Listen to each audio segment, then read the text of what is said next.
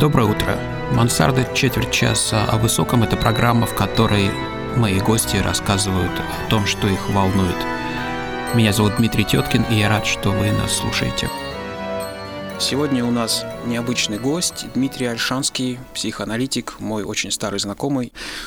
Как вы сейчас себя называете? Вы психолог, вы врач, вы интеллектуал, вы кто?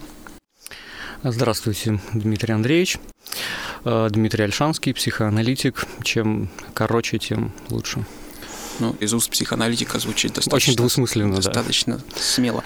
Спасибо, что пришли. Большая честь бесплатно вас иметь в качестве собеседника. Сколько обычно платят вам за... Это обычно дорого. А, дорого понятие растяжимое, и для каждого человека оно какое-то свое. Ну, в разных странах по-разному, да? Нет, у меня нет никакой ставки. Если ко мне приходит безработный, то дорого – это одна сумма. А если это приходит человек, который может на чай оставить 15 тысяч рублей, то для него дорого совсем другая сумма. И вы принимаете принимаете его в кафе? Я его принимаю намного дороже, естественно. Сколько человек вкладывается материально, также он вкладывается и духовно, поэтому... Это правда? Вы считаете, что быть... чем больше человек платит, тем больше шансов, что какая-то трансформация с ним произойдет? Это не гарантия, но это мотивация. Всегда должно быть что-то неудобное. Вот, наверное, это... Помимо вас, как психоаналитика? Я очень стараюсь быть неудобным и на работе, и в жизни. Коль скоро мы быстро двигаемся в сторону вашей личности, есть такой миф, миф, что психоаналитик не имеет права говорить о своей личной жизни. Он некоторое зеркало, он идеален, у него не бывает разводов, ни в коем случае никаких романов со своими клиентками. Психоаналитические границы, их нарушение. Вы нарушаете границы? Я бы сказал, что с любым клиентом, с любым пациентом, так или иначе, ты выстраиваешь роман. А, а, Но все-таки так или и, иначе? И, и дальше вопрос, роман какого рода ты с ним устраиваешь? Когда перед тобой мужчина, и он видит в тебе отца и требует любви. Конечно, это роман роман сына и отца, а, роман матери. Сексуальные, сексуальные. отношения с клиенткой допустимы? Что вы называете сексуальными отношениями? Любые отношения сексуальные. Вот мы сейчас разговариваем, у нас чувства друг к другу есть. Это отношения сексуальные. Чего не имеет права делать психоаналитик со своими клиентами?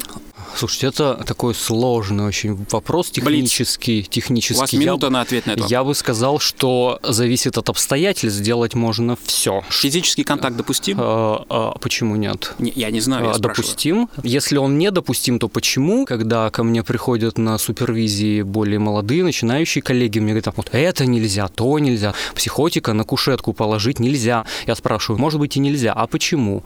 Пациента потрогать, погладить по плечу, может быть и нельзя, но почему? Во времена Фрейда были определенные правила. Они... О, сам Зигмунд держал за руки всех, рассказывал всем про своих девушек, знакомил с дочерью. Что вообще изменилось со времен э, Фрейда? Я знаю, что вы не очень любите Юнга, считаете его сказочниками, а вот Лакана, наоборот, чтите. Это вот дерево психоанализа, оно для вас кем представлено? Конечно же, оно представлено прежде всего моим желанием и моим личным анализом. У меня было два психоаналитика, и то, что вот я с ними нарыл, и то, что я с ними сделал, прежде всего вот это. Два основные корня, из которых я черпаю свою практику. Фройд, конечно, дает подсказки. Он создал теорию, эту дисциплину, он создал клинику. Альфа и омега, конечно, Фройд, и тут очень хорошая ссылка на него была, потому что вот он-то как раз себе позволял довольно много. И все так так называемые правила сеттинга были придуманы э, э, намного позже, и не им, и даже не его прямыми учениками, угу. а седьмой водой на киселе. Вы врач или вы психолог? Э, я психоаналитик. Вы имеете право на медицинскую деятельность? В России нет. То есть приглашаете людей в Европу, там быстренько с ними занимаетесь психиатрической или медицинской какой-то? Если нам нужны медикаменты, у меня есть знакомые психиатры, которые этот вопрос легко решают. Вы же как бы не психолог, вы психоаналитик, да? А так точно. В чем разница? Это а, абсолютно две разные науки. Психология – наука о наиболее общих закономерностях психики. Психологу не очень интересны, чем ты и я друг от друга отличаемся. Но психолог скажет, что это люди одного возраста, это люди одного поколения. Ну, люди я без очков, я менее, интелли... менее интеллектуальный, пола, люди, родившиеся в одном регионе. Все понятно. Оба не женаты, оба с, с таким-то и таким-то уровнем mm-hmm. дохода. И психолога интересует, в общем, общее между mm-hmm. нами. Возрастная психология психология, угу. гендерная психология и так далее. А психоаналитика как раз интересует то, что у меня и у тебя есть индивидуального и личного, то, угу. что ни в ком другом не повторяется. И вот если мы находим это и начинаем с этим работать, то это психоанализ. Психоанализ противопоказан кому-то? Я не видел таких случаев. Я не видел таких случаев. Если человек приходит и хочет что-либо, не обязательно говорить, может быть, он хочет помолчать, но он приходит со своим желанием э, в твой кабинет, то, стало быть, мы с ним уже работаем. Даже если он не производит ни одного слова при этом, а закутывается в плед и значит, лежит 50 минут, э, он что-то здесь делает, он для чего-то себя сюда принес. Может быть, у него много лишних денег. Ищет каких-то быть... смыслов. Как вы изменились за время вашей собственной практики и что у вас изменилось? Ну, очень много что изменилось. Пять изменений, вот начиная с детского сада Слушайте, вы пытаетесь объективировать сейчас сказать, вот давай, значит, заполним графу, что изменим, чем полезен психоанализ? Номер один. Нет, нет, Какую давай, пользу он приносит? Спросим иначе. Какие запросы у вас были к психоаналитикам, как вы их формулировали? У меня было два анализа. Первый касался скорее массы моих личных проблем. Я пришел разбираться в тех конфликтах, которые я самостоятельно уже решить не могу. В семье, в моих конфликтах с, с родителями. С ну, родителями. Дети, родители, семья, э, магазин, опять-таки приходишь кругом. Гастроном, университет, университет э, и военкомат. Военкомат, действительно, вот как Который бы, касается всех остальных. Да. да, вот тут вот контртрансфер и возникает, Дмитрий да, Андреевич. Да, я согласен.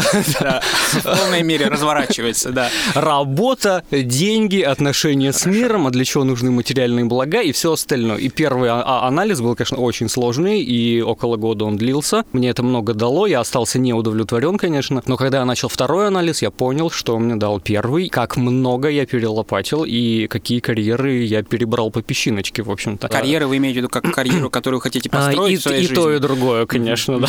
Вы как поэт очень легко а, ловите Поговорим эти метафоры. немножко о языке да. в этом смысле. Считается, если я не ошибаюсь, что именно Лакан стал пристально обращаться к языку. Вы были во Франции, проходили анализ у Кристевой, которая читала Бахтина. Что такое язык для вас? А, язык это, это, это бессознательное. Ну, она бессознательно структурирована как язык, э, но любопытно, что Лаканта оставляет как раз зазор. Не все исчерпывается языком. Есть еще что-то, что языком не охватывается. Вроде бы мы проговорить можем все и разложить себя по полочкам, все свести, значит, к детству, детскому садику, военкомату, деньгам и все остальное, но всегда находится что-то, что не находит себе представительство в языке, и вот это та самая интересная вещь, чем современный психоанализ и занимается. Лакан просто назвал объект А, поскольку А первая буква, вот, значит, объект А. Непонятная такая вещь, которая не проговаривается. И это то, что пытаются схватить все поэты, все художники. Нечто вы, божественное. Вы, вы ведь сами писали стихи какие-то божественные. Не прочитаете что-то из ваших ранних текстов? Ну, я более или менее продолжаю это делать сейчас, но это вот вещь довольно интимная такая. Может быть, когда-нибудь я это опубликую. Расскажите про ваши последние книги и что вас воодушевляет. Какие книги вы пишете и что вам интересно?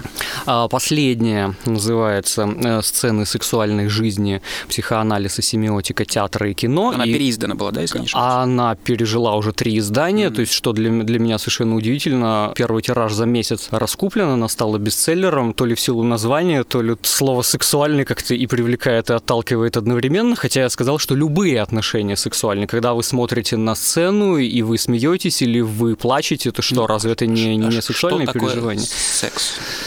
Э, секс или сексуальность? И то, и то, объясните коротко. Э, секс и сексуальность абсолютно разные вещи. Сексуальность – это любая эмоциональная телесная привязанность, которая связывает людей не обязательно разных полов угу. и одного возраста, например, когда мать кормит ребенка грудью и получает удовольствие от этого. Угу. Разве это не сексуальные переживания? Э, женщин, которые переживают сложность отлучения от груди, говорят, ну как, вот ему уже два с половиной года, и пора бы его вот уже от груди отлучать, и как бы mm-hmm. я вот все его кормлю и кормлю и кормлю. Mm-hmm. Я говорю, так нравится ведь. А раз нравится, вы не сможете. Э, вот, это сексуальность то, когда два творческих мужчины испытывают mm-hmm. ревность друг к другу, разве это не сексуальные чувства? Я это надеюсь, тоже что наши отношения с вами не сводятся только к ревности. А, они, они не, не сводятся объемнее. только к этому, но это один из оттенков, которым они окрашены, и это прекрасно, что это есть. Что для вас сейчас оказывается вот тем горизонтом, к которому вы стремитесь, если он есть? Вы считаетесь спорной, но звездой на российской карте психоанализа, имеете стабильный доход множества клиентов, книжки переиздаются? Книжки переиздаются, Дмитрий Андреевич, я все-таки ученый, и то, что называется моя теория, моя клиника, вот я сейчас вхожу, видимо, в тот этап карьеры, когда я начинаю это создавать. И посмотрим лет через 10, 15, 20, что из этого получится. По крайней мере, мне нравится на данный момент решать те вопросы, которые не решает никто. Или делает вид, что их нету. Как-то можно их обозначить, что это за вопросы? Один из них заключается в том, что сегодня психоанализ работает по модели, предложенной Фройдом в 1938 году. Три психические структуры. Невроз, психоз и перверсия. Угу. Да, вот э, чем дальше мы живем, чем дальше мы работаем, мы понимаем, что границы, например, между неврозом и перверсией, они довольно смещены. И то, что извращением считалось 50-100 лет назад, сегодня практикует большинство, и, в общем, это не извращение. Что считать извращением в современном мире? Что считать психозом в современном мире, коль скоро наша политическая жизнь не к ночи будет упомянута, представляет собой тотальный бред. Я э, даже пытался опубликовать статью о политическом дискурсе в России, который устроен как клиническая паранойя. Ее, конечно же, нигде не опубликовали, что, собственно, тоже что является примером о паранойи. О заговоре против вас, Дима. И давайте пойдем дальше. Э, это касается, ну вот это касается каких-то профессиональных вещей. То, что касается личностных вещей, так интересно как раз, когда появляются какие-то новые конфликты, когда ты понимаешь, что ты себя не до конца хорошо знаешь. Ну, расскажите короткую на... историю, когда это вот в один четверг я вышел на улицу, подходит ко мне зэк, и как это происходит? Когда вы вдруг понимаете, что вы себя не до конца знаете? Эм, сновидение, сновидение.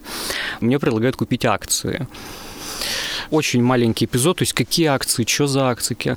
Вот, я просыпаюсь, я пытаюсь это анализировать, что, ну, как бы это совершенно не, не, не соприкасается с жизнью, я не на том уровне, когда я там покупаю продаю какие-то акции, Газпромы там и все остальное, и э, я думаю, с чем ассоциируется само слово, да, и э, оно мне напоминает мыс, который есть в, в Греции, мыс акций, там произошла битва при акции. Марк Антоний да, сражался... Шекспир что-то писал про это, да. С э, Августом. А чем известна эта битва? В самый разгар сражения, когда уже Марк Антоний стал одерживать верх, Клеопатра взяла и отвела 60 своих кораблей. То есть перестала да. ему помогать. И слилась. Да. Развернула корабли и поплыла в Александрию. Такая вот э, модель женского предательства.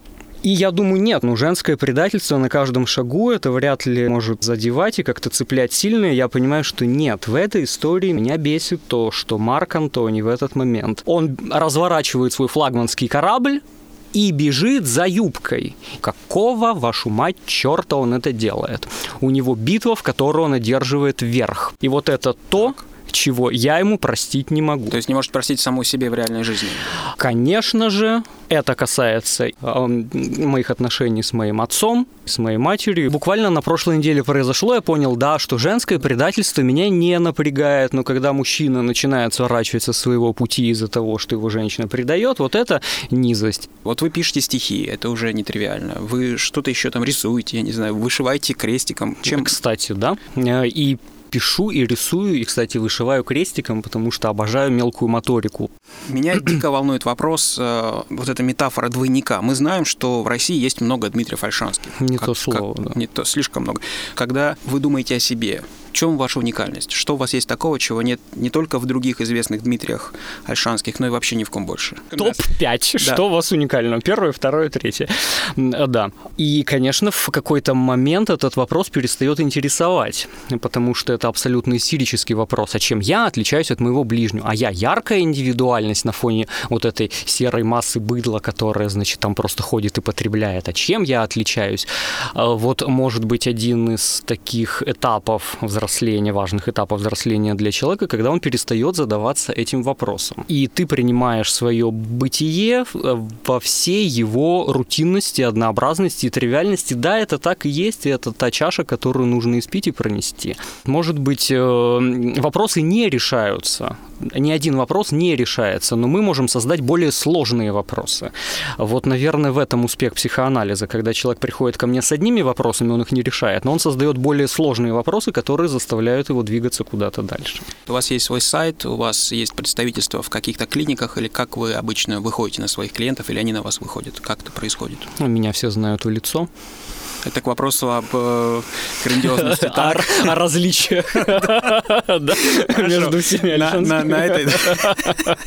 на, этой, оптимистической ноте мы заканчиваем нашу передачу. Дима, большое спасибо, спасибо что пришли. Да. да, удачи вам в книжках, э, в переизданиях и в битвах при всех ваших мыслях. Да, акциях.